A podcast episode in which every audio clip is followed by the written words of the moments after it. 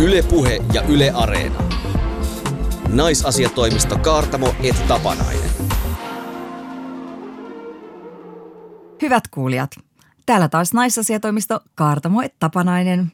Uusi tuotantokausi, uudet feministiset uhriutumiset, patriarkaatin purkutalkoot, telaketjun kaunis helkkä.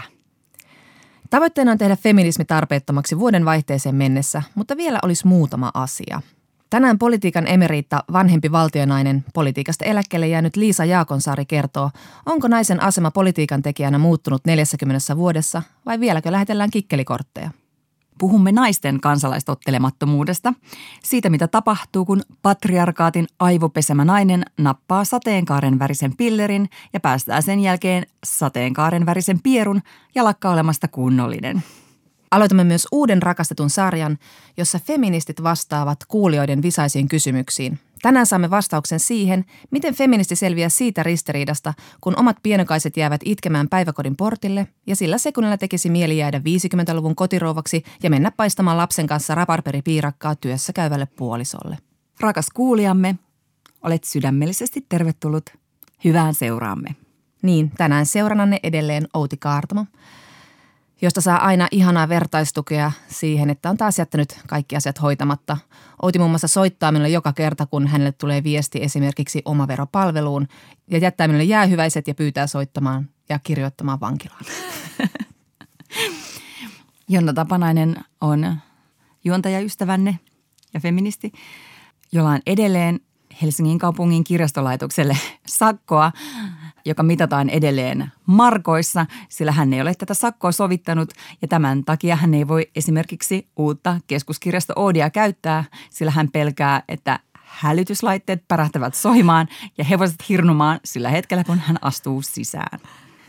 Outi, kesä oli, kesä meni. Mitä sä teit kesällä? Niin kuin kaikki kunnon feministit, ajattelin pelkästään puutarhan hoitoa ja mietin myös kuohuviinin ja kirjojen välistä ristiriitaa.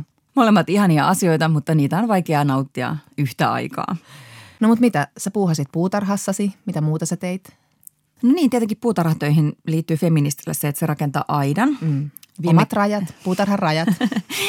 Viime kesänä rakensin terassin ja tämä on sellainen asia, millä mun tekee mieli niin kuin aina jotenkin niin kuin lapsellisesti kehuskella, että itse tein. Syytä onkin, tuo on ihan mahtavaa. Mä en ikinä saisi aikaiseksi mitään tuollaista. Mutta kun sitä ajattelee, että, niin kuin, että se on poikkeustilanne, että niin kuin nainen rakentaa mm, jotain. Mm. Ja Hirveän paljon on tullut kehuja suoraan puolisolleni, joka on mies, että aiku hieno aita ja hyvä terassi.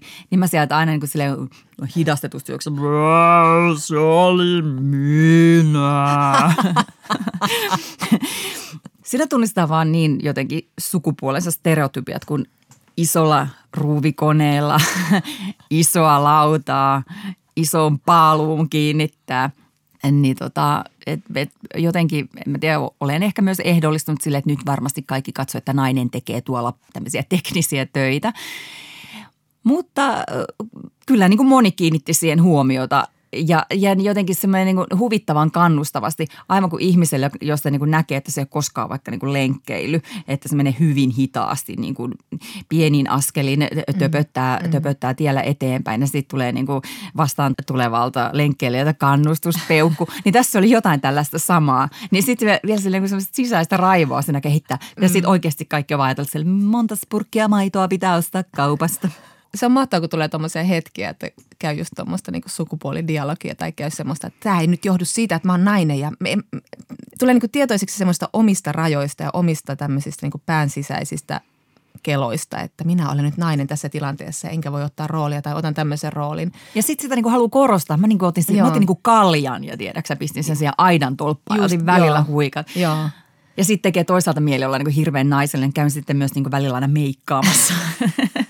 niin kuin sille, kelle tätä niin kuin näytelmää niin kuin helvettisoiko esitetään? Niin, ja Mä huomaan usein sellaiset, että mä oon jossain niin semmoisesta, on, on koolla tällaista niin asiantuntijaposseja. Eli siis käytännössä miehiä, että siinä puhutaan vaikka politiikassa tai usein musiikissa tai bändeistä. Mm, mm, mm. Ja mulla on semmoinen olo, että hei, mulla on näistä sata mielipidettä ja hyvää, hyvää kelaa, mutta sitten tulee samalla semmoinen olo, että tämä on nyt hei niin kuin noitten juttu ja sä oot nyt tässä niin kuin se ulkokehällä oleva tyyppi, joka niin kuin, ja sitten mä itse niin kuin tavallaan vaimennan myös itseni, että mun on vaikea ottaa semmoista. Tai sitten on myös siihen toiseen ääripäähän just tommoseen, että alan huutaa siinä suunapäänä, että minulla on mielipide politiikasta ja tästä bändistä ja tuosta rumpalista.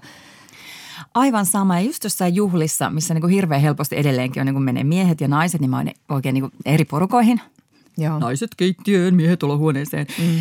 Mutta, mutta tota, mä menen niin hirveän helposti sinne niin kuin miesporukkaan. Mä haluan mennä niin kuin kuuntelemaan, mistä ne puhuu ja sitten ottaa, osa, ottaa osaa sitten näihin kaikkiin keskusteluihin, mitä ne nyt koskeekaan. Yleensä ne ei koske tunteita mm. tai ulkonäköpaineita just se, niin kuin, että mä yritän ikään kuin, mä tunnistan sen, mä yritän pärjätä siinä keskustelussa. Joo. Ja mä koko ajan skannaan, että suhtautuuko ne miehet niin kuin mun mielipiteisiin huvittuneesti. Joo, joo.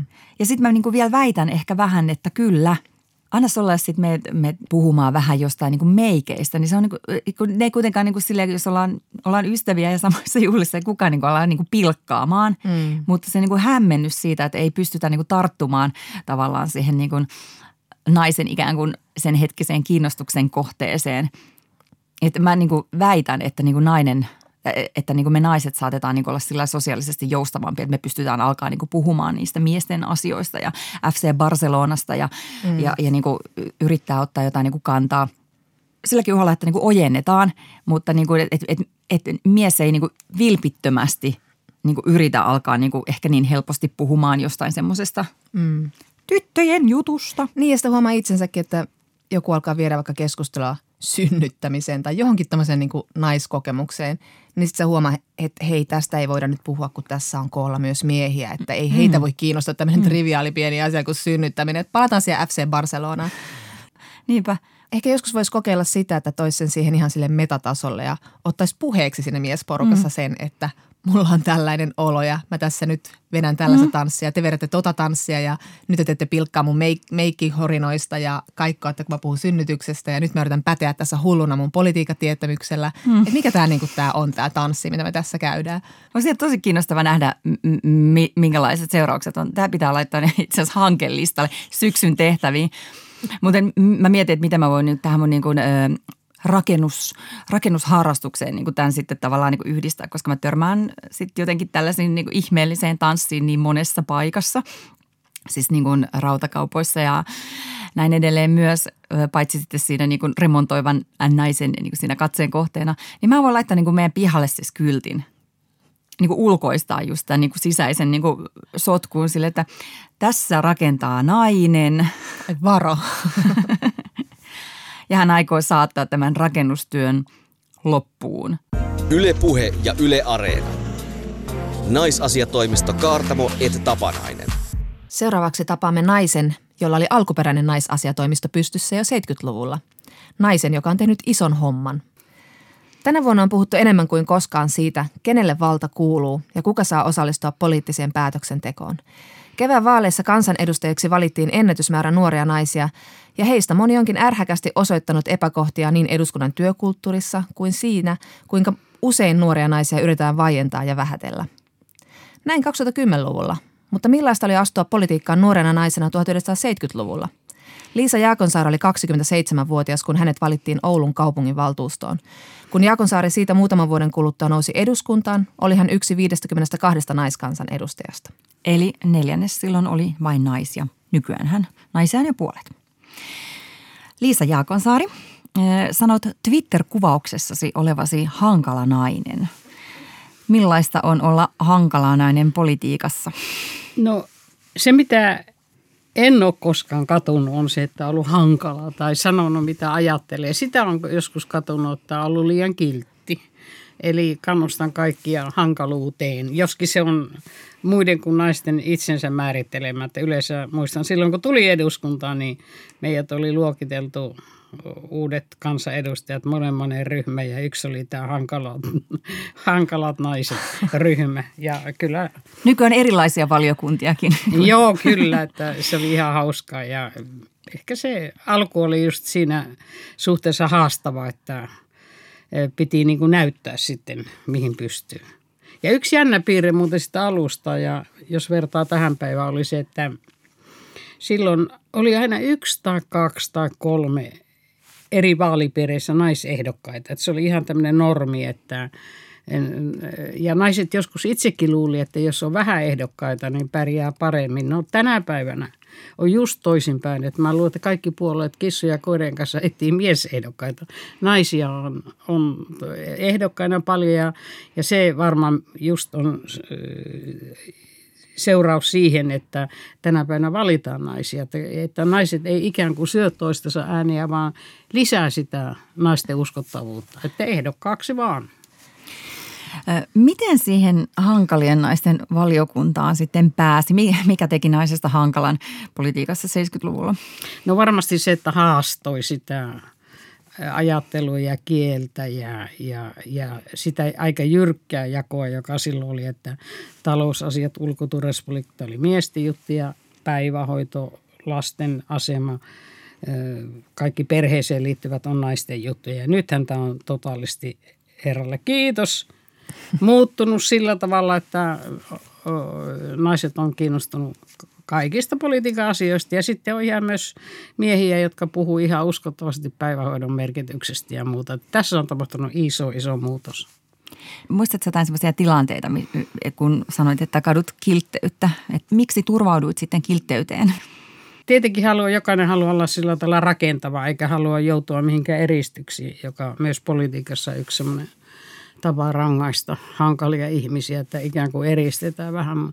Että tulee sitten seurauksena se, että haluaa olla kiltti, mutta sitten jälkeenpäin harmittaa tosi paljon, että oli liian kiltti. Kiinnitin jo ihan silloin nuorempanakin huomioon, että miksi joku ulkopolitiikka on niin, niin salatiedettä, että ei oikeastaan kukaan muuta kuin ne, jotka oli vihitty siihen ihmeellisen maailmaan, niin kukaan muu ei siitä voinut sanoa mitään. No se, se oli semmoinen ihmeellinen asia, johon heti piti reagoida. Ja sitten tietenkin tämmöinen talouspolitiikan opit oli niin, kuin niin filosofisesti perinteisiä ja muuta, että kyllä meillä monet naiset sitten kiinnitti muutkin siihen huomiota, että kyllä se kulttuuri oli tietenkin silloin vielä vahva sellaista, että naisten niin kuin merkitys oli se, että vaaleissa saa ääniä ja ja muuta, mutta sitten jos sinne politiikan syvyyksiin lähti longertelemaan, niin se kyllä herätti heti pahennusta. Ymmärsinkö oikein, että, että kadut tavallaan sitä, että et olisi mennyt aikaisemmin sinne niin kuin miesten maailmaan, sinne niin kuin raskaan politiikan vaikeisiin kabinetteihin? Joo, kyllä ja sitten myös se, että äh, olinko tarpeeksi taistelijaluonne, että jaksanko taistella loppuun saakka, vaan sitten oliko niin reaktio monesti, että no antaa olla, jos ei kerta kaikkiaan mua ymmärretä, niin, niin eipä sille voi mitään. Et esimerkiksi Arja Alho, joka oli enemmän taistelijaluonne, niin, niin joutui sitten enemmän myös kärsimään siitä, joka näkyy vielä sillä tavalla tänä päivänäkin, että hän ei ole saanut sitä arvostusta ja kunniaa, mitä, mikä hänelle kuuluu.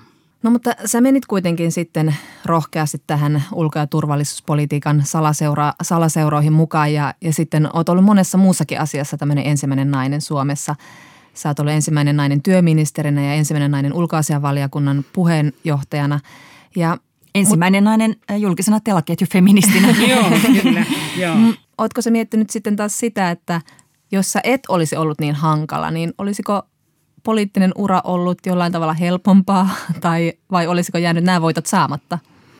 Voi olla, mutta myös ehkä urani olisi ollut lyhyempi, koska eh, se on myös antanut energiaa itselle se olla hankala ja sitten ilmeisesti ihmisistä on suuri osa myös hankalia. Eli tämä hankaluus on ikään kuin löytänyt oman kohderyhmässä. Kyllä mä luulen, että koska ihan nyt jälkeenpäin, kun tapaa ihmisiä Oulun rotuaarilla tai Hakaniemen torilla, niin e, se, mistä minua kiitetään, niin ihmiset sanoo, että he ymmärtää mun puhetta.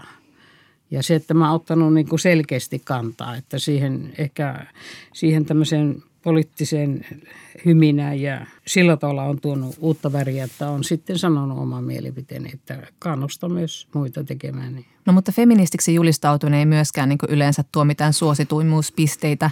Ei varmaan silloin 70-luvulla, mutta ei vielä nyt 2010-luvullakaan niin paljon. Vai mitä mieltä olet?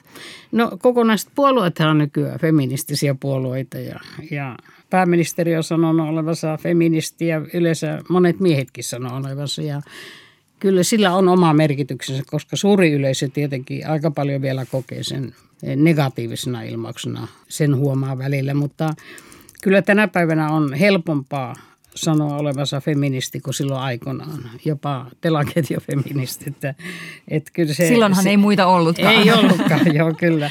Että se niin ymmärretään semmoisena niin valtavan isona, tärkeänä muutosvoimana josta on poikinut niin paljon hyvää. Mä väitän, että kyllä ne varhaisten vuosikymmenien feministit, niin kyllä nämä MeToo-kampanjat ja muut on seurausta siitä, että yhtäkkiä, mm. yhtäkkiä huomataan, että ahaa, maailmassa tapahtuu tällaistakin.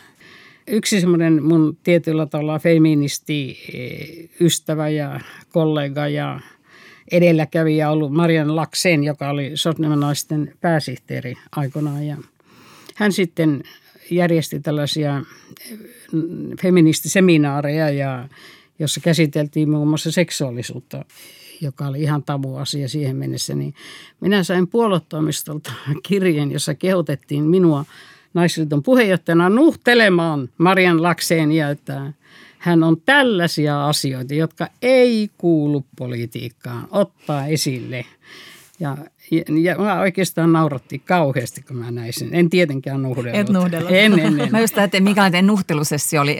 Menitte ostamaan sampanjaa. Ja... Joo, kyllä.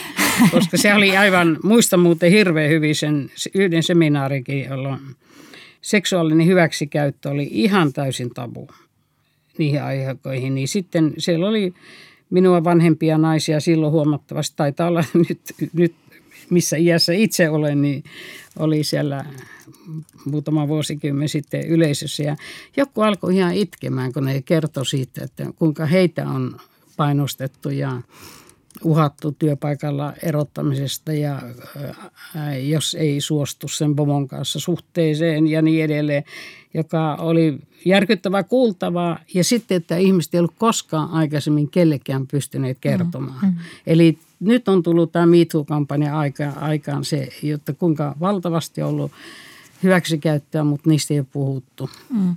Ja se on ollut oikein naisten kohtalon kysymys. No millä mielellä sä oot seurannut nyt näitä nuorten naispoliitikkojen äh, kohtelua ja heidän esinottamiaan keskusteluja mediassa nyt tänä keväänä? Ootko miettinyt sitä, että millaista tienraavoista sä oot itse tehnyt vai ootko miettinyt, että heillä on taas ihan oma todellisuutensa vai onko se ihan suoraan jatkumaa no, siitä? se on jatkumaa ja oikeastaan vielä aikaisemmin, jos ajattelee jotain – vaikka sellaista kuin joku Miina Sillanpää, joka tuli valituksi eduskuntaan, niin ensimmäinen puheenvuoro, jota hän käytti, oli se, että hän otti esille yksinäisten naisten asian, joka oli muuten sen ajan suurin, suurin sosiaalipoliittinen ongelma, kun naiset tuli maaseudulta, työt tuli maaseudulta ja sitten jos esimerkiksi niin, että he tuli raskaaksi, niin – näitä lapsiakin halveksittiin sitten, niin puhemies silloin keskeytti. Miina silloin, tämä ei kuulu politiikkaan, vaietkaa. Ja Miina vaan sanoi, että kylläpä minä puhun.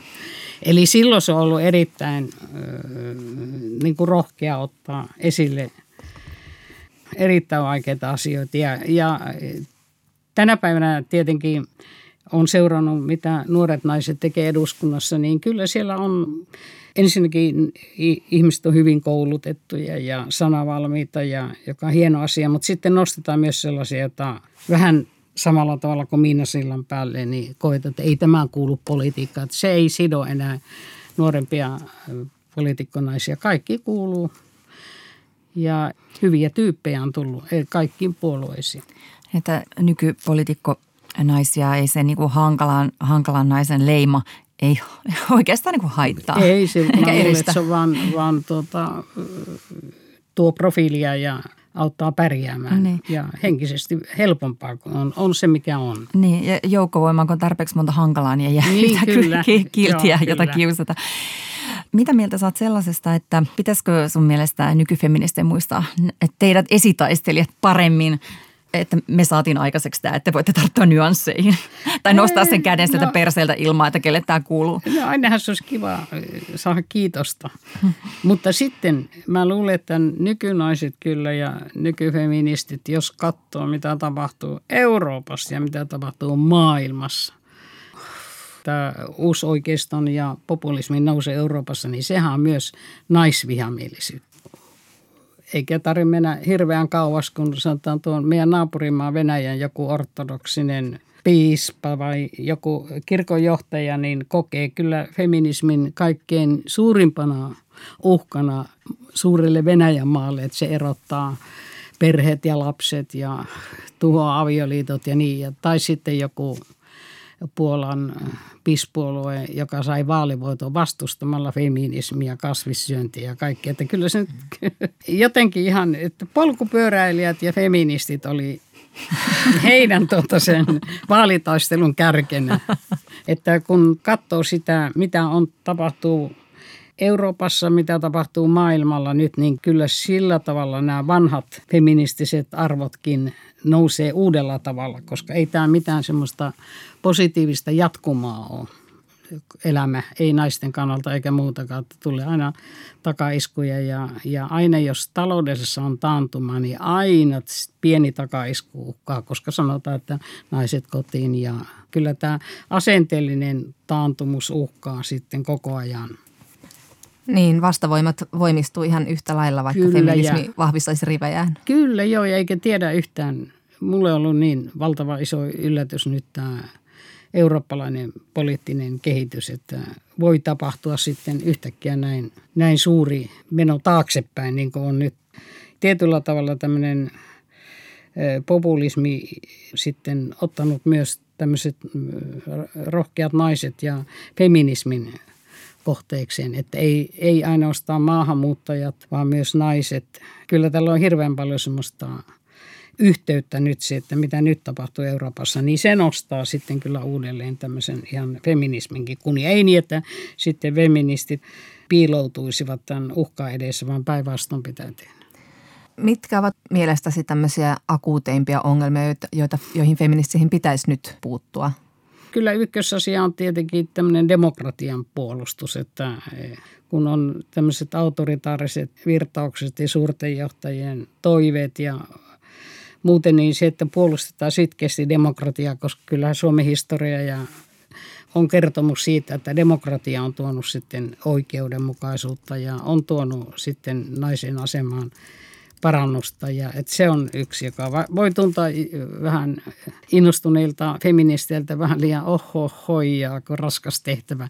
Mutta demokratian puolustaminen ja avoimuuden puolustaminen kaikessa ja sitten ihan tämmöisiä perinteisiä kysymyksiä kuin palkkauksen eriarvoisuus, joka on yksi niitä asioita, joka harmittaa, että se on vuosikymmenestä toiseen. Siinä ei ole tapahtunut juuri mitään parannusta. Ja sitten julkisten palvelujen puolustaminen. Marilyn Monrehan sanoi, että timantit ovat naisen paras ystävä, mutta me ollaan aina sanottu, että jos on oma timatti niin, silloin. No, mutta hyvät julkiset palvelut, vanhustenhoito, lasten päivähoito, mutta niin paljon puhutaan, kuinka hieno asia on päivähoito, niin se on ihan aivan fantastisen hieno, jos joku historiatsija tulevaisuus katsoo, että mikä on kaikkein merkittävin tekijä Suomen menestymissä, niin se on korkeatasoinen päivähoito. Vielä näistä feminismin klassisista tota noin, niin haasteista. Niin se on jotenkin tosi masentavaa, että niin palkkatasa-arvo ei toteudu.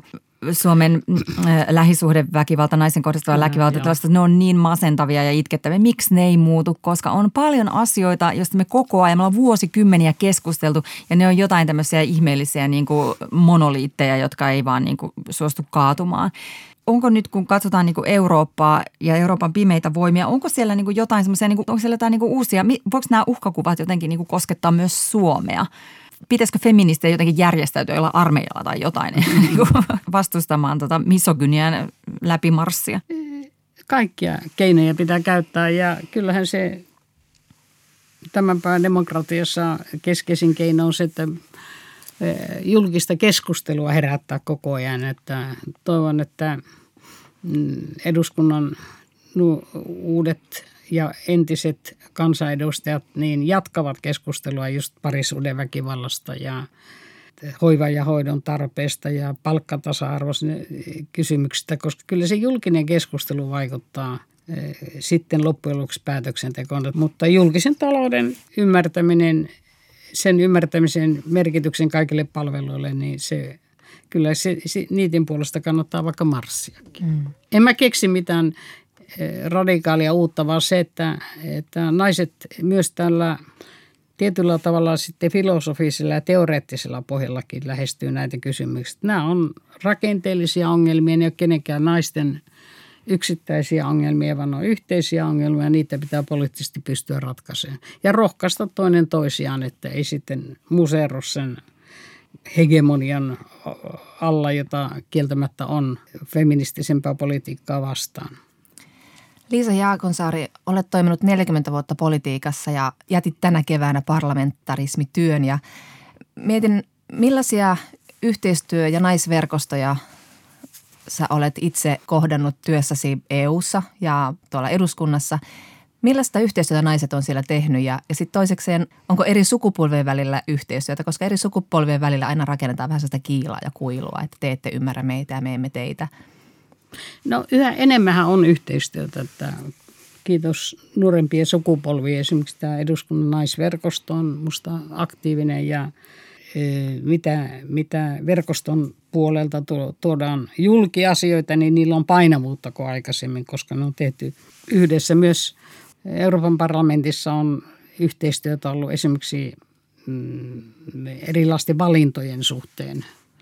Ja siinähän onkin ollut tuloksia, että se on tietyllä tavalla valtavirtaa nyt se, että naisia halutaan IMFn johtajaksi, komission puheenjohtajaksi, että se on niin kuin valtavirtaa. Tosin se mua joskus vähän häiritsee, että sitä joskus käytetään myös sillä tavalla, sanoisinko, että sillä naiskysymyksellä monta kertaa sitten syrjäytetään miehiä, jotka ovat feministejä, jotka ovat hyviä tyyppejä – että jos tähän jotenkin voisi sitten käydä vähän syvällisempää keskustelua, että mitä tämä kaikkea tämä merkitsee, niin, niin se voisi olla hyvä niin naisten keskuudessakin. Niin tarkastella politiikkaa, mitä he tekevät. Ja... Niin ja mä vaan tuli mieleen, kun Euroopassa valitsi niin valtavan suuri ilo ja onni, kun komission puheenjohtajaksi nyt valittiin ensimmäistä kertaa nainen. Minäkin oli iloinen siitä, mutta sitten – osa minusta vähän protestoi sitä vastaan, että hän loppujen lopuksi tuli valituksi tämän Euroopan nousevan populistin joukon voimalla. Ja, ja se, joka olisi ollut sellainen niin kuin feministisempi mies siinä vaihtoehtona, niin hänet, että jotta hänet saataisiin syrjäytetyksi. No, tämä on semmoista en mä sitä iloa ristä itseltäni eikä muita, että komission puheenjohtaja on nyt nainen. Ja hän on varmasti hyvä siinä, mutta se prosessi oli vähän kurja. Mutta ehkä se, että kun feminismistä tulee valtavirta, niin voimme keskittyä enemmän niin kuin siihen ihmiseen kuin sukupuoleen. Niin, varmasti on näin. Se on jossain kaukana tulevaisuudessa, mm. mutta onhan se nyt jo se ei ole enää mitään marginaalipolitiikkaa, vaan se on tietyllä tavalla jo valtavirtaa. Että koetaan, että ihmiskunnan väestöstä puolet ei voi olla ulkopuolella päätöksenteon. Ja ei riitä se, että sieltä noukitaan yksi tai kaksi sopivaa naista, vaan se, että se naisten niin kuin voima ja energia ja ajattelu niin kuin nousee sitten myös valtavirraksi. Mm. Liisa Jaakonsaari, asenteet naisia kohtaan politiikan tekijänä on siis muuttuneet tässä kovasti viimeisten vuosikymmenien aikana, mutta saako poliitikko ja nainen ikääntyä? Ikääntyykö ö, poliitikkonainen vanhemmaksi valtionmieheksi vai joksikin mu- muuksi? Kyllähän se on selvä, että naiset joutuu useimmiten syrjään ja pistetään syrjään johonkin marginaaliin sitten, kun ikä tulee. Ja yksi se, minkä takia monet jäävätkin pois, on se, että varsinkin tämä sosiaalinen media on tänä päivänä erityisen julma naisille poliittinen keskustelu siellä, ja erityisesti jos on vähänkään ikääntyneempi, niin kyllä hyvin eh, herkästi sanotaan, että vanha akka jää jo eläkkeelle. Osa tästä homekeskustelusta, some, home, mutta se olisi hyvä, homekeskustelusta. Homeisesta somekeskustelusta. Niin, on tota, erittäin julma ja en mä sen takia itse jäänyt nyt pois, mutta alkoi se mua ärsyttää hirveästi, että jatkuvasti tuli sitä, että vanha akka jää jo eläkkeelle. Muista Euroopan maista tulee niin kuin vanhempiakin rouvia ja vanhempia miehiä ja kaikkia, että se voi johtua tästä meidän vaalijärjestelmästä, että meillä sitten ihmiset jää niin herkästi pois. Ei siinä mitään, se on hyvä, mutta ei ole ihan fiksua Suomelta – se, että niin paljon osaamista ja henkistä voimaa ikään kuin pistetään syrjään. Itse yritän kamppailla tätä vastaan ja, ja on aina ilmoittanut, että minä en poistu mihinkään, että jatkan yhteiskunnallista keskustelua ja toivottavasti vielä enemmän kuin tähän saakka, kun on kokee olevansa vähän vapaampi vielä ilmaisemaan itseään. Lisa Jaakonsaari, naisten ääni.fiin kirjoituksessa – kerrot sellaisen asian, että törmäsit Kempeleen kunnan historiikkiin, Jaa. jossa on kuva Kempeleen tiilitehtaan työläisistä vuodelta 1917. Ja näiden ryysyläisten keskellä on yksi nainen, Liisa Ollakka, joka on isoäitisi. Ja häntä kutsuttiin myös Luuta-Liisaksi, sillä hän elätti isoa perhettään tekemällä iltaisin luutia. Niin voidaan tässä varmasti kuitenkin todeta, että suomalainen yhteiskunta on – muuttunut valtavasti parempaan suuntaan.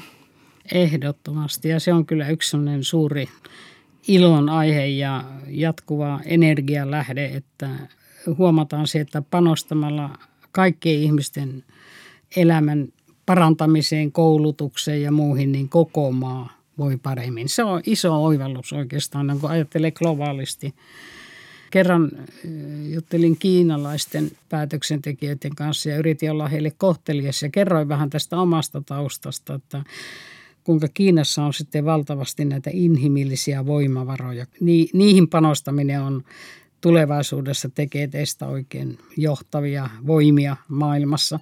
Niin mulle jäi niin kauheasti särähtään, kun se keskustelukumppani niin sanoi näistä köyhistä maaseudun ihmisistä, sanoi, että ei niihin kannata panostaa. Eli koetti, että ne köyhät on jotain ali-ihmisiä siellä, mm. että ei niihin kannata panostaa. Niin siihen kyllä loppui meidän keskustelu. Mä en keksinyt oikeastaan mitään, mitä sanoa. Niin kyllä tämä minun sukuni tarina on se kertomus siitä suomalaisen yhteiskunnan voimasta mennä eteenpäin. Serkkuni lähtivät Ruotsiin ja äidin sukulaiset tuolta Kiteeltä lähtivät jopa Argentiinaan saakka. Eli sekin nyt kun puhutaan niin paljon maahanmuutosta, niin suomalaisetkin on lähtenyt ja se on niin kuin luontevaa ottaa myös nämä, jotka tulee Suomeen niin lämpimästi vastaan. Ja erityisesti juuri nämä maahanmuuttajanaiset on se, josta varmasti tulevaisuudessa Suomi yhteiskuntanakin hyötyy erittäin paljon. Ylepuhe ja Yle Areena. Naisasiatoimisto Kaartamo et Tapanainen. Sitten hyvät naisasiatoimiston kuulijat, me puhumme täällä tottelemattomuudesta – ja minkäs teette? Täällä horisemme sopimattomia, mitä huvittaa. Radion voi sulkea, mutta se ei sulje muita radioita. Ei sulje. Me mietitään sitä, että minkä takia se tottelemattomuus on jotenkin niin vaikeaa ja minkä takia semmoista kiltin tytön roolia on niin kiva noudattaa ja helppo noudattaa niin kuin tämmöiseksi nelikymppiseksi asti. Et sitä rupeaa niin kuin iän myötä arvannut havahtumaan siihen, että, että kaikenlaisia kirjoittamattomia sääntöjä – siitä, miten saa ja pitää käyttäytyä, noudattaa. Ja sitten ne säännöt koko ajan muuttuu. Ne ei koskaan niin katoa iänkään myötä, vaan tulee uusia sääntöjä. Että sä voit vapautua yhdestä, mutta nyt sun pitääkin jo tehdä näin. Et mitä jos lopettaisi tämän homman? Mulle tulee ainakin tosi paljon flashbackkejä sitä ala-asteelta, mm. miten tytöt on laitettu jotenkin ojennukseen ja pojat sitten varmaan jollain niin kuin toisella tavalla. Mm. Ja niin kuin miten paljon on pitänyt jotenkin niin kuin hävettää ja niin kuin rajoittaa itseään ja niin kuin yrittää niin kuin asettua johonkin niin kuin oikeaan asentoon, että jotenkin saa olla siinä yhteisössä. Niin näin käy hyvät ihmiset, kun tulee keski-ikäiseksi. Niin, eikä sitä pääse eroon keski No ei tosiaan. Mun omalla kohdalla herääminen tähän asiaan, eli miten on niin, kuin niin kuulijainen ja tottelevainen, mitä tulee niin kuin enimmäkseen sosiaalisiin tilanteisiin ja siihen, niin kuin, miten on olemassa – alkoi oikeastaan niin kuin kunnolla viime syksynä. Me oltiin Jonna Ruotsin laivalla ja, mm. ja tota, meillä oli siinä samalla käytävällä hytit ja, ja, ja joku oli jättänyt kärrynsä siihen johonkin hytin eteen ja mä olin aivan... Siis kaljakärrynsä vai lastenvaunussa? siis, lastenvaununsa. Ja, ja mä olin aivan pöyristynyt, että, että, että niin kuin hyvänen aika, miten kukaan voi olla noin ajattelematon, että se tämä kärryt käytävälle. Eihän siitä kunnolla muut ihmiset pääse ohi. Ja, ja sitten mä kerroin sulle tätä asiaa, että paheksuin. Niin sitten kävi ilmi, että se oli sun kärryt. Sinä! Mutta sitten sit, kun mä olin niin kuin hyvin suoraan myös niin kuin paheksunut tätä asiaa ja oikein oi ai ai, niin ne kärryt jäi siihen. Sä et niin kuin siirtänyt sitä. Ja mä tajusin, että, että niin kuin miten pilkulleen sitä niin kuin yrittää niin kuin noudattaa tällaisia yhteisiä sääntöjä ja mikä niin kuin paheksunnan niin kuin mielihyvä, niin kuin iho, ihoa vasten pehmeältä tuntuva ihana pumpuli pallo on se, kun saa ajatella, että joku toinen toimii väärin – Joo, mä en tajunnutkaan, että se jäi sulle noin, noin vahvasti mieleen. Mutta se oli vain jotain vinoilua mulle. tämä oli mulle todella, niin kuin, tämä oli mulle hirveän inspiroiva esimerkki, koska mä rupesin sen jälkeen miettimään, miten niin kuin, että mi, miten niin kuin pienissä asioissa mä niin kuin noudatan tietyllä tavalla niin kuin sääntöjä – niin kuin tällaisia juttuja, että, että niin kuin pitää jonottaa asiallisesti. Mm. Missään nimessä ei saa lakata kynsiä ruuhkabussissa, haisee.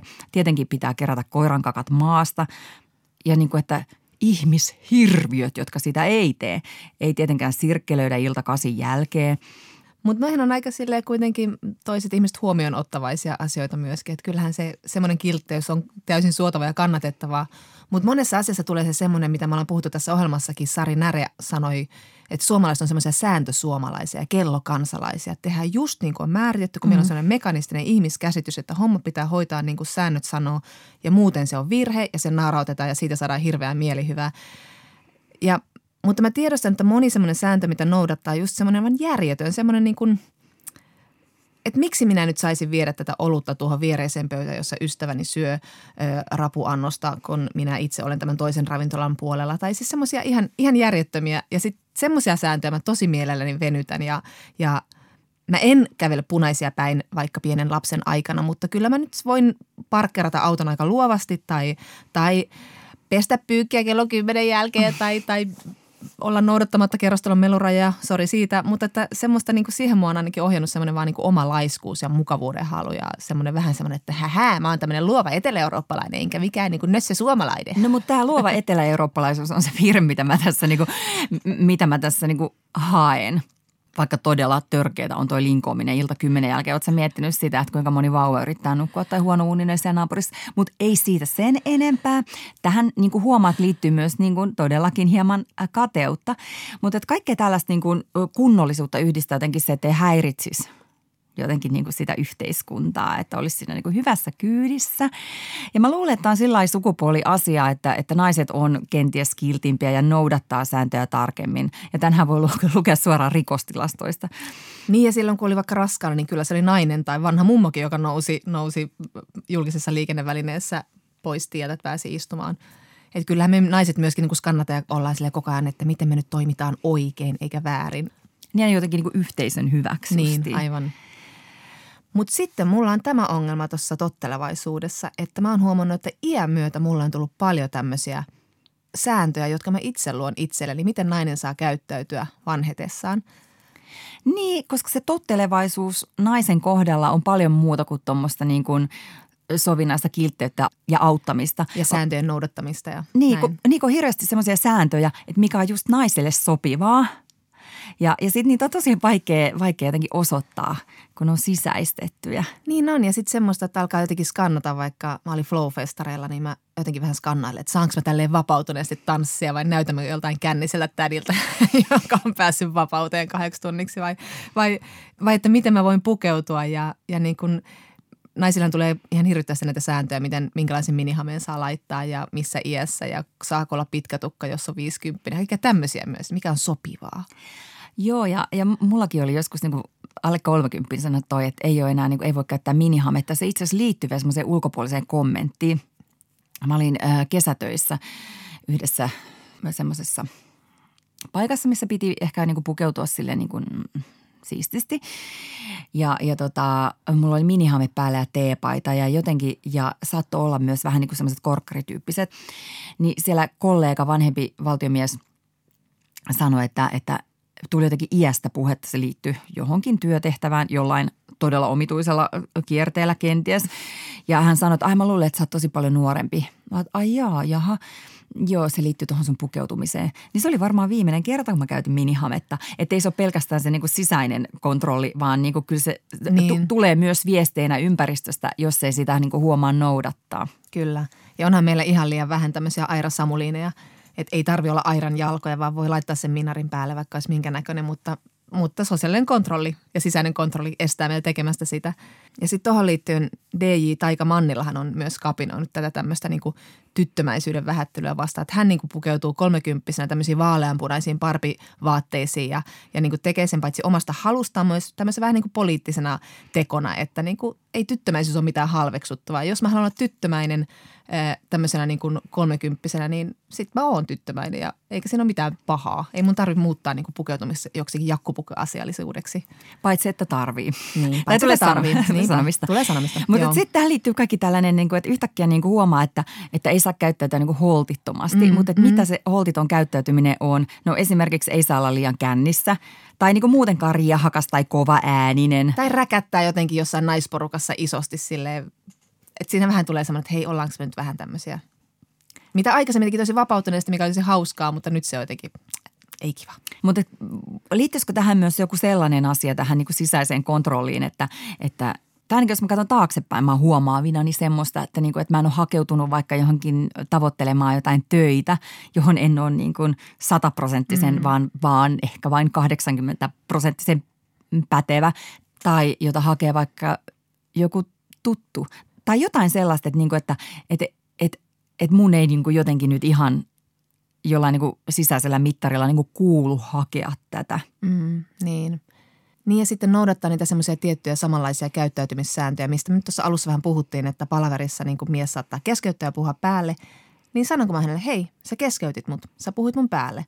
Tämmöistä on tapahtunut aivan lukemattomia kertoja. Koskaan en ole sanonut silleen, hei anteeksi, mulla oli puheenvuoro kesken. Koska naiset väistää. Ja sitten on myös niin kuin sopimatonta tuommoisessa niin tilanteessa ikään kuin osoittaa jonkun ihmisen huono käytös. Niin, tulee paha mieli sille. niin tulee. Ja sitten tulee itselle paha mieli, kun on ollut niin hirveän hankala ihminen. Mutta sitten tämä liittyy myös soidinmenoihin tämä mm-hmm. käyttäytyminen. Että mitä saa tehdä niin kuin parisuhteen muodostustilanteissa. Että mä ainakin hyvin nopeasti opin sen, että naisen pitää olla se, jota lähestytään. Mm-hmm. Minä en tee aloitteita, enkä flirttaa, en osaisikaan, mutta joka tapauksessa, että minä odotan, että tullaan. Koska mä ymmärsin hyvin nopeasti, että se ei ole niin kuin miehen mielestä viehättävä, että nainen on, pää, silloin, nainen on silloin päällekäyvä, jos hän tekee aloitteita ja ahistaa. Ja en halua sitoutua ja halusin vain jotain kevyttä. Epäilen, että en itsekään olisi päässyt naimisiin, jos olisin lähtenyt tota noin, niin ehdottelee nykyiselle aviomiehelleni. Et, et, niin kuin aivan annoin, no kokeillaan kerrankin tätä taktiikkaa, kun noin muut taktiikat on ilmeisen paskoja, että et antaa niin kuin hänen tehdä kaikki aloitteet. Ja sitten mä seuraan, aha, no sieltä alkaa tulee vähän tiheämmin sitten viestiä, että kohta se pyytää mun treffeille. Aika kauan kestää, mutta tota noin, niin näin siinä sitten kävi. Mm. Heti ekalla, kun tajusin niin kuin käyttäytyä sääntöjen mukaan.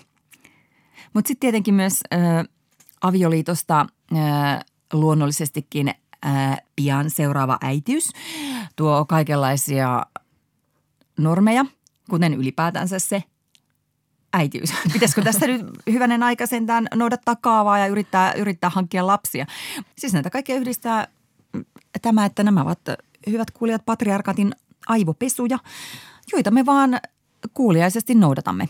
Niin ja tässä just voisi erottaa tuommoisen niin kuuliaisuuden ja kiltteyden, että kiltteyshän on ihan mahtavaa ja se on mm. ihanaa, kun ihmiset on kilttejä toisille ja huomaavaisia ja tekee tekoja, jotka edesauttaa muiden hyvinvointia. Mutta sitten tämmöinen kuuliaisuus ja tämmöinen, että vähän semmoinen, että onko mulla oikeus olla täällä ja miten lunastan paikkani ja vähän se semmoinen, että teen kaiken oikein, että saan olla tässä ja minä ja ja ottaa tilani. Ja tuolla niin hyväksytyksi siinä omassa yhteisössä. Mm. Mutta ihan selvästi on nyt tämmöistä niin kuin, äh, voimaantumista käynnissä. Jos, jos ajatellaan vaikka tota, niin kuin televisio, televisiosarjoja ja leffoja, niin ne on paljon niin kuin huonosti käyttäytyviä naisia.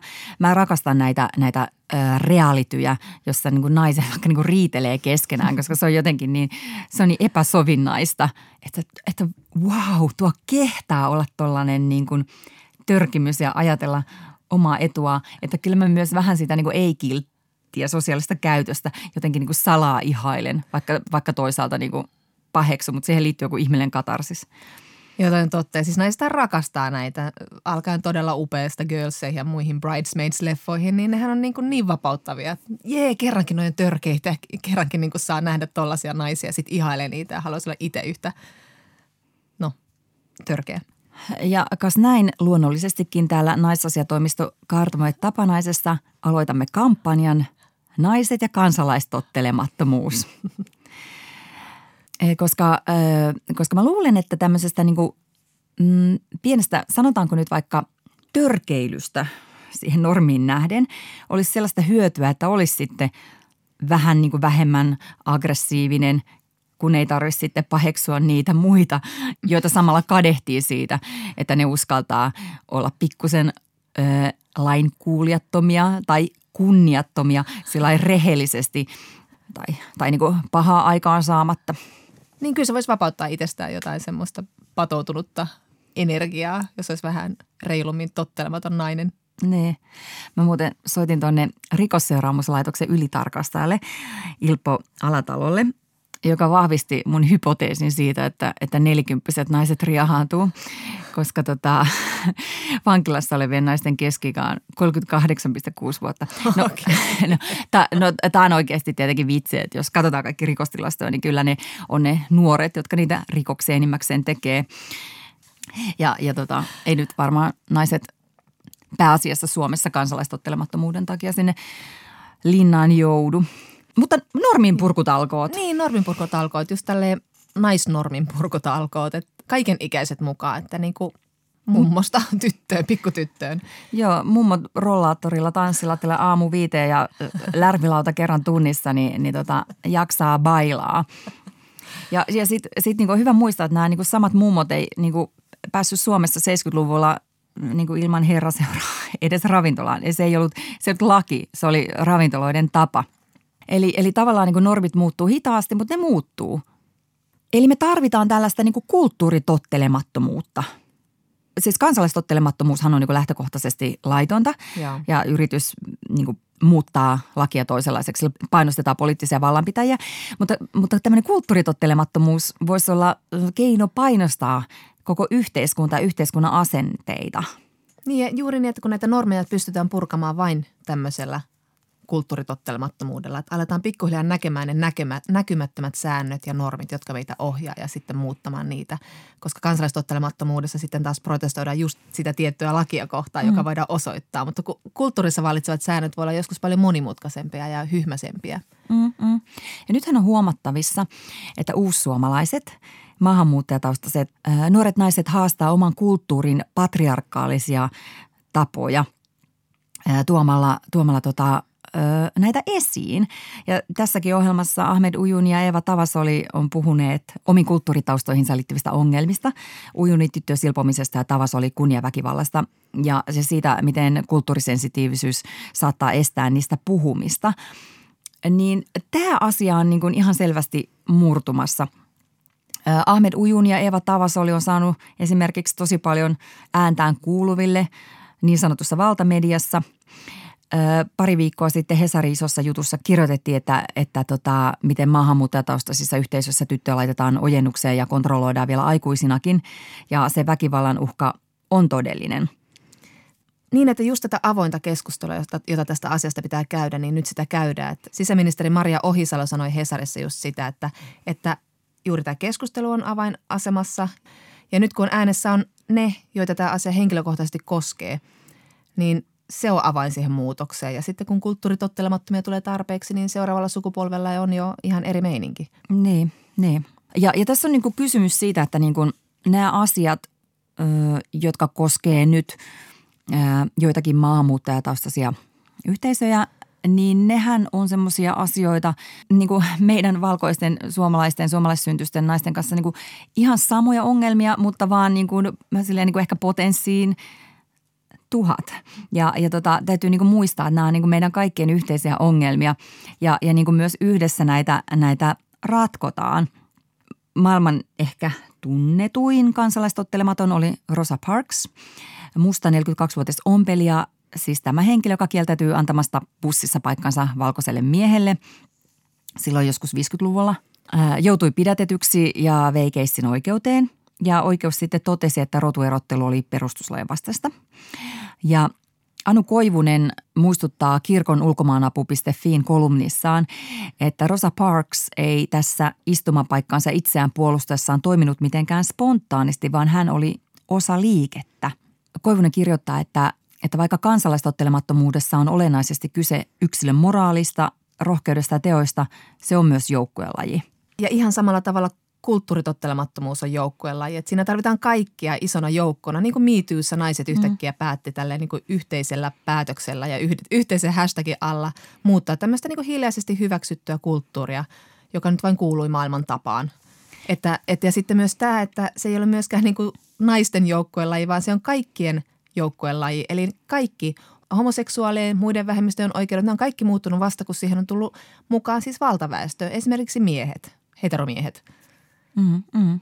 Ja todella edelleen, kun me mietitään nelikymppisenä, että mikä on niin kuin meille sopiva helman pituus, niin, niin näillä asioilla on todellakin yhteys. Kyllä se vaan niin on, että, että tota, tottelemattomuus on mitä suurimmissa määrin feminististä. Ja tottelematon nainen on emansipoitunut nainen rangaistus on se, että sitten saa kuulla olevansa nalkuttaja ja uhriutuja ja hankala, mm. hankala nainen. Ja, ja tässä onkin niin kuin taas silleen niin kuin ryhtiliikkeen paikka, että, että kun elämässä ikään kuin koko ajan pikkuhiljaa pyrkii siihen, että tykkäs enemmän itsestään – niin sitten sen seurauksena, että teet semmoisia tekoja, että tykkät itsestäsi enemmän, niin sitten taas niin kuin ympäristö saattaa tykätä sinusta vähemmän, kun ei ole enää niin kuulijan ja niin edelleen. Mm. Niin se ei ole helppoa ja joillekin tämä muutos on jopa vaarallinen. Joo, mutta sitten voi lohduttaa itseään sellaisella ajatuksella, että hyvin käyttäytyvät naiset tekevät harvoin historiaa. ja tietenkin historia on se, mitä me haluamme tehdä. Näin on. Nyrkki pystyssä perkele. Yle Puhe ja Yle Areena. Naisasiatoimisto Kaartamo et Tapanainen. Kas näin, hyvät kuulijat. Ja nythän on niin, että naisasiatoimisto uudistuu tämän uuden kauden myötä ja aloitamme tässä uuden palstan, joka auttaa jokaista feministiä ja ehkä myös antifeministiä parempaan elämään. Tämän palstan nimi on Feministi se kaiken tietää ja palstalla ratkaisemme feministien ja muiden sisäisiä ja ulkoisia ristiriitoja ja vaikkapa ihmissuhdeongelmia – Kysymykset meille voi osoittaa sähköisesti naisasiatoimisto at yle.fi. Lupaamme hankkia teille parhaan mahdollisen vastauksen kysymykseen feminististä salaseura-piiriverkostoamme hyväksi käyttäen. Olemme saaneet kysymyksen Pirjo B:ltä, joka tuntee ahdistusta lasten jättämisestä päiväkotiin. Onko naisen asemaa edesauttavasta päivähoidosta yhtään mitään iloa feministille, kun samalla se tuntuu niin kauhealta? Valitsin itsekkäästi työelämän ja uran, vaikka olisin voinut periaatteessa olla lasten kanssa kotona. Kun lapset jäivät itkemään päiväkotiin, tuntui kuin heidän kynsensä alle olisi työnnetty neuleja, mutta olisin silti vain kävellyt pois. Niin. Me ymmärrämme sinua, Pirjo B. Juu, feministiäidi Elohan on tämmöinen vapauden ja kaipuun hybridimenopeli, jonka polttoaineena on enimmäkseen syyllisyys. Tämä päivähoidon ilo Feministiäidellähän on se, että saa jatkaa ainakin joltain osin entistä elämäänsä, parantaa maailmaa, pitää hauskaa, syödä työmaaruokalassa lämmin ateria ja, ja sitten tietenkin toisaalta suoda lapsilleen taloudelliset välttämättömyydet ilman, että lasta tarvitsee jättää tuvan koriin tai isosisarusten hoiviin koko päiväksi, niin kuin aikaisemmin joskus Suomessa on tehty. Niin, subjektiivinen päivähoito-oikeushan tarkoittaa, että lapsella on oikeus varhaiskasvatukseen silloinkin, kun vanhemmat ovat kotosalla syystä tai toisesta. Eli se ajatellaan lapsen etuna. Lapsenen saa ikätasolleen sopivia virikkeitä ja kavereita. Mä en ainakaan jaksa askarella ja alkaa tulla aika nopeasti rajat vastaan noissa pallopeleissäkin. Mutta tähän liittyy myös usein tämmöinen niin kuin hyvin narsistinen ajatus siitä, että lapsi on vain onneton, jos äiti ei ole koko ajan siinä vierellä. Ja tähän tietenkin sitten saattavat vedota myös muut ihmiset kuin äiti. Ja onhan se juuri näin, että, että tällaista niin tiukkaakin feministiäitiä itkettää hihaan, kun lasta itkettää, kun äiti lähtee sieltä päiväkodin pihalta pois. Ja sellaisiakin puheenvuoroja kuulee joskus jopa itse kokee, että kun lapsi on ihan mahdoton, esimerkiksi edellisenä iltana ennen päiväkotia, niin onhan sekin ihan ok ajatus, että kiitos lapset, kun teette tämän päiväkotiin siirtymisen minullekin helpommaksi, että on tämä niinku muutakin kuin ihan kauheaa. Mutta pysymme vastaamisessa apua hyvältä ystävältämme, lapsiasiavaltuutettu Elina Pekkariselta. Niin, Elina muistuttaa, että on aivan luonnollista, että lapsi itkee joutuessaan eroon hoivaajastaan. Ja kiintymyssuhdeteorian mukaan turvallisesti hoivaajansa kiinnitynyt lapsi reagoi voimakkaasti, mutta rauhoittuu lohdutuksessa ja tottuu vähitellen tällaiseen erossaoloon. Siksi tämä parko on ihan tervetullut reaktio. Ja kiintymyssuhdeasiantuntijan mielestä ehkä jopa hyvä asia – Lapsella on kyky luoda kiintymyssuhteita useisiin hoivaajiin, joten tämmöiset hellät päiväkodinkin hoitajat kelpaavat, jos lasta tuetaan ja kannustetaan ja sitten totutetaan vähitellen tähän uuteen tilanteeseen. Ja jos tämä parku ei mene ohi ajan kanssa, niin sitten hoitajan kanssa voisi miettiä erilaisia tapoja tukea lasta. Koska jotkut lapset kokevat eron hoivaajasta uhkaavana. Mm. Toki lapsi voi olla temperamentiltaan myös niin reipas, ja vertaisryhmän aivan huippua ja hoitajat tosi luotettavia niin, että äidille sitten sanotaan nopeasti vaan sitten heipot, jos osaa jo puhua. Onnea, onnea niille vanhemmille. Pekkarisen mukaan se, että äiti, feministiäiti tuntee erosta ahdistusta ja syyllisyyttä, kertoo vain siitä, että lapsen hoivaajalle rakas ja tärkeä. Ja on tosi hienoa, että feministi ottaa lapsen tunteet huomioon ja kykenee empatiaan.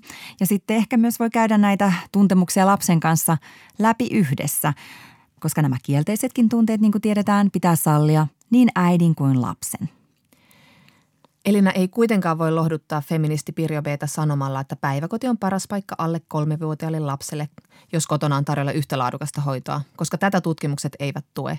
Sen sijaan tutkimukset osoittavat, ettei laadukkaasta varhaiskasvatuksesta ole pienellekään lapselle haittaa, jos lapsen tarpeet ja yksilöllisyys siellä huomioidaan. Ja tätä asiaa feministiäiti voi tietenkin kiikareilla tutkia ja tehdä muistiinpanoja. Drone hyrrää siellä ilmatilassa koko ajan. Painostaa ja kirjelmöidä ja valittaa. Mutta nyt tulee se paras eli feministinen osuus – Lapselle paras hoivaaja on sellainen hoivaaja, joka viihtyy itsensä ja tekemiensä valintojen kanssa. Rento, itseään toteuttava feministi on varmasti erinomainen hoivaaja ja kasvattaa lapselleen etenkin, jos hän kykenee huomioimaan lapsen tarpeet ja asettamaan ne sitten tarvittaessa omiensa edelle. Hoitajan hyvinvointi välittyy lapselle hellyytenä ja jaksamisena – Liiallinen omien tarpeiden sivuuttaminen voi Pekkarisen mukaan kostautua uupumuksena, katkeruutena ja lopulta kielteisinä asenteina lasta kohtaan. Tämä äidin syyllisyys on kyllä tämmöinen ihme monoliitti ja maailman sitke ja paskamaisin tunne, mutta Naks. Naks. Siitä päästiin nyt eroon. Lapsi päiväkotiin, työmatkalla iso cappuccino konvehdilla huiviin ja maailmaa parantamaan. Lisää ratkaistavia ongelmia toivomme osoitteeseen naisasiatoimisto at yle.fi. Siis naisasiatoimisto at yle.fi. Mutta nyt naisasiatoimisto lähtee baariin. Hakemaan feministilapsia päiväkodista. Ensi kerralla puhumme syyssuorittamisesta, romanikulttuurin hankalista puolista ja naisen muistista, jota perheessä tarvitaan tai kaikki menee päin persettä. Ensi kertaan muiskis! Yle Puhe ja Yle Areena. Naisasiatoimisto Kaartamo et Tapanainen.